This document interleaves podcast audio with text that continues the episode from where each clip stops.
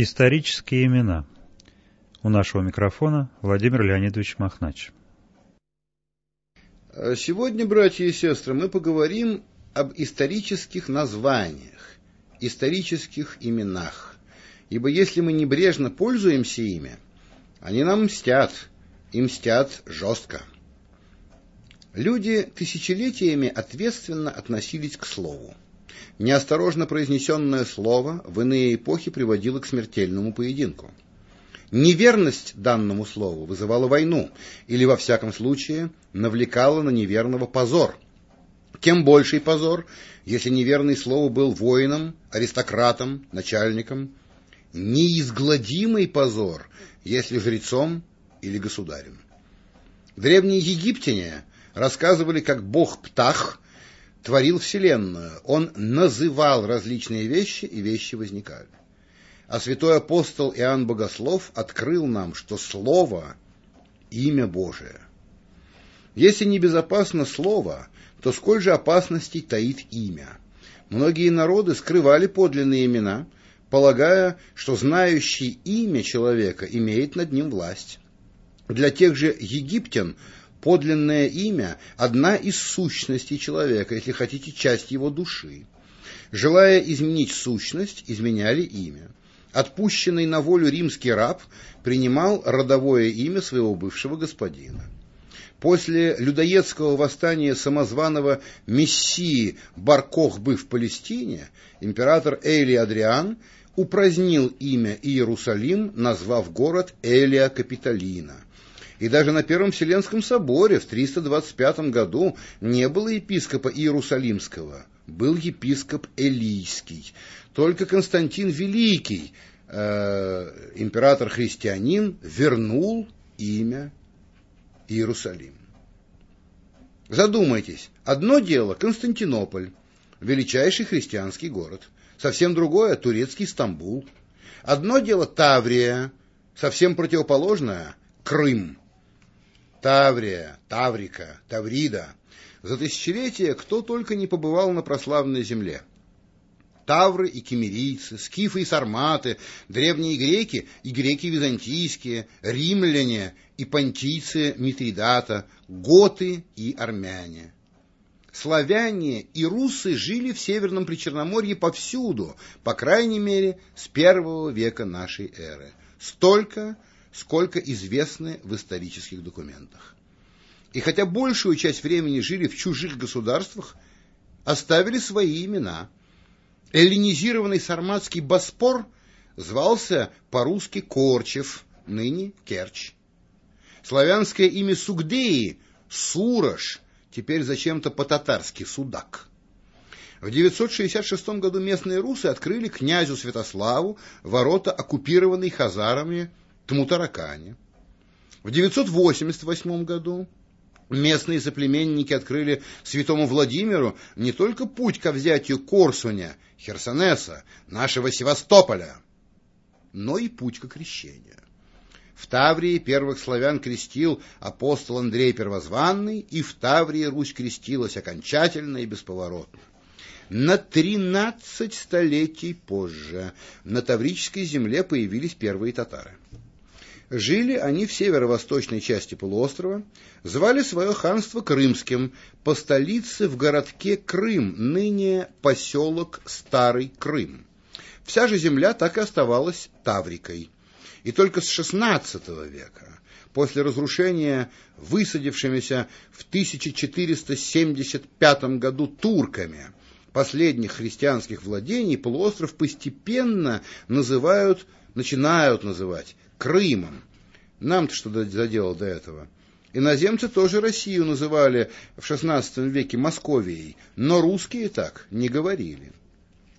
Когда в 1783 году империя упразднила, наконец, Крымское ханство, в исторические документы вернулось историческое имя – Таврическая губерния, Таврическая епархия, светлейший князь Потемкин Таврический бездумно, а то и безумно бросаем слова. Помните, когда мы говорим о Таврии, Речь идет о месте крещения Руси, о корнях русской православной культуры, о земле общей для всех русских людей, и у великорусов, и украинцев, и белорусов, и подкарпатских русинов, и донских казаков. Если же покорно сохраняем чужое и чуждое имя Крым, как на картах, так что хуже на языке, внутренне признаем права на эту русскую землю поздних мигрантов, триста лет угонявших наших предков на невольничьи рынки. Смотрите, как бы до новых рынков не доназываться. Созидая великую Россию, наши предки также терпимо относились к аборигенным названиям, как и к самим аборигенам. Увеличивали русскую землю по большей части мирно, а иногда и по доброй воле э, местного нерусского населения. Так остались на карте и Казань, и Астрахань. Получили аборигенные имена города русского заложения Акмолинск, Тюмень, Якутск. Между тем э, русские появились на территории будущей Якутии в XVI веке, а якуты в XVII. Реки и озера вообще не переименовывали, образовывали от них, от их имен русские названия. Томск, Енисейск, Верхнеудинск, даже Москва и Можайск – топонимы неславянского происхождения. Русским от этого всего неуютно не было. Тем, кто жил до них, видимо, было уютнее. Сравните, кстати, эту манеру с поведением испанцев в Южной Америке, французов в Северной, англичан в Австралии и Новой Зеландии. Революция, стремясь изменить сущность России, осатанела набросилась на имена. Даже само гордое имя страны заменили ничего не значащей аббревиатурой СССР.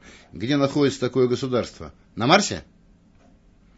Несчастные наши города поначалу либо получали клички большевистских праведников, прости господи, Сталинабад, Ульяновск, Троцк.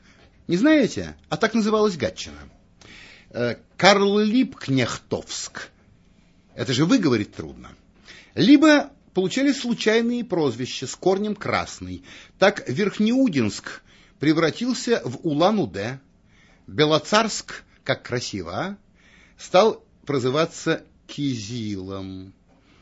Э, был Царево-Кокшайск, стал Красно-Кокшайск. Лишь много позже сочинили искусственное название Йошкар-Ола. Заметьте, убивали почти исключительно русские имена. Позднее начали сочинять советские названия из корней местных наречий. Город Усть-Сысольск известен с 15 века, основан новгородцами. И почему же это он в 30 году превратился в Сыктывкар?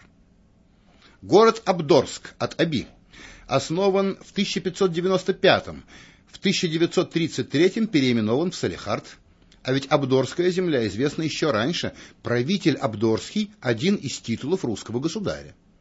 Самое ужасное, что мы забываем исторические топонимы, мы забываем, хотя должны были бы знать с младенчества, наплевав на все усилия советской школы. Автору э, этой передачи, мне многогрешному, довелось однажды задать вопрос очень сильной заинтересованной аудитории.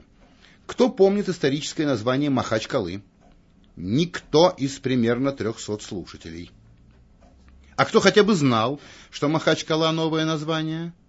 Тот же результат. Так вот, это город русского заложения, и называется он Петровск-Порт, а Махач – кличка красного разбойничка Доходаева.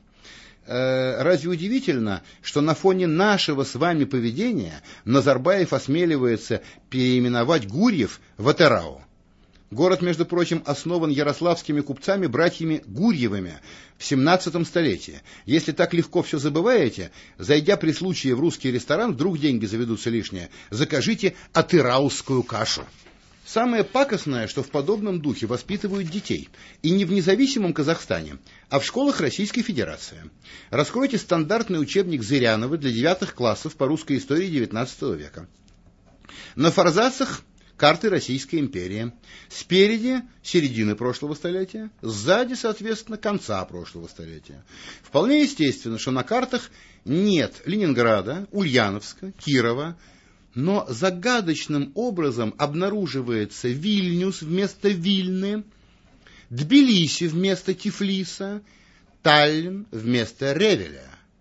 Видимо, по мнению издателей и нашего Министерства образования, название «Горький» или «Калинин» придумали революционеры, а топонимы «Тарту» или «Таллин» не революционеры, а некто неведомый. Неведомо когда. На учебных картах изменяют имена, снова желая изменить сущность. Сущность России, сущность нашей истории, суть нашего мышления. И это только города. С ними приходится идти на наглую фальсификацию. А вот название исторических земель можно просто истребить, изъять с карт, из учебников, справочников, энциклопедий. Ну как же можно нашим нынешним чиновникам и журналистам применять историческое название «Новороссия»? Ведь тогда всем станет ясно, что историческая Украина никогда не имела выхода к морю. Там Новороссия. Как можно называть своим именем Семиречье, если верный центр Семиреченского казачьего войска переименован в Алмату? Как рассказывать о землях всевеликого войска Донского, если среди них и Донбасс? И Латгалия должна исчезнуть, ибо она вообще-то исторически часть отнюдь не Латвии, а вовсе даже наоборот Витебской губернии. И Бессарабия не нужна, и Холмщина, которую Сталин подарил полякам. Вдумайтесь, какое внутреннее ощущение создает одна и та же информация в следующих двух вариантах. Вариант первый. Русская армия рассеяла вооруженные банды, вторгшиеся в область Терского казачьего войска. И другая. Федеральные войска ведут войну в Чечне. А ведь нету никакой исторической Чечни между Тереком и Сунжей. Странно мы, однако, себя ведем. Но еще в Союзе Нерушимом как-то можно было объяснить, почему мы калечим русский язык, произнося топонимы на литовский или грузинский манер. Менее понятно было появление перестроечных аж Габата или Таллина с большим количеством «н», и уж совсем нелепо сохранять нерусские названия для территорий теперь как бы зарубежных государств, когда есть русские названия.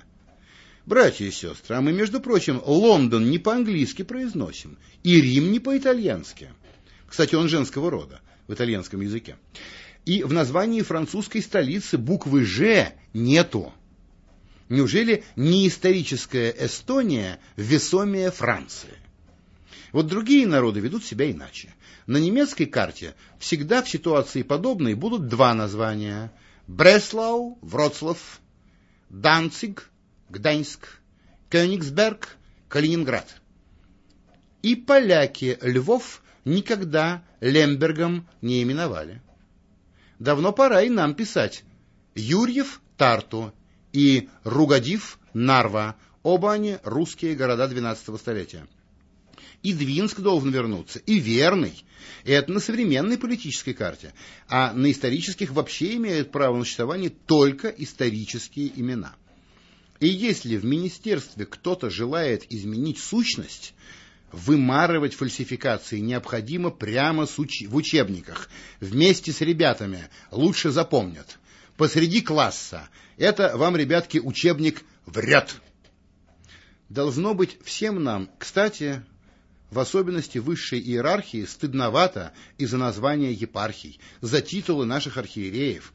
Но что это за епископ Ульяновский, Кировский, Краснодарский, Алматинский? Ну, слава богу, уже не Свердловский. Греческие земли, между прочим, были 400 лет оккупированы полностью, но не назывался патриарх Стамбульским.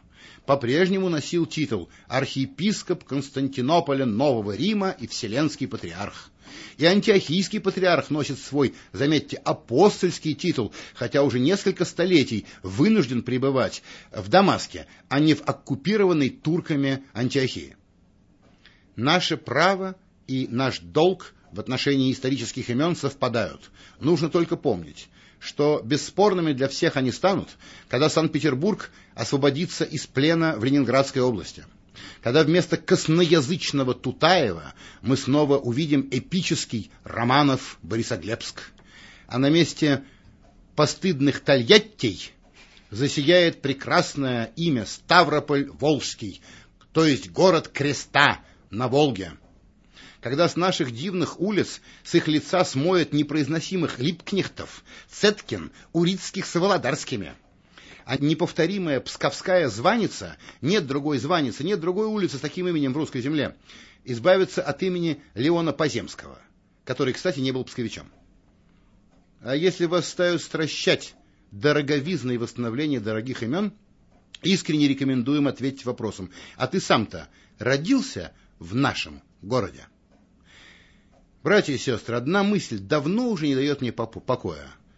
Посмел бы бандит Басаев бесчинствовать в Буденовске, если бы город продолжал носить свое славное и праведное имя — Святой Крест.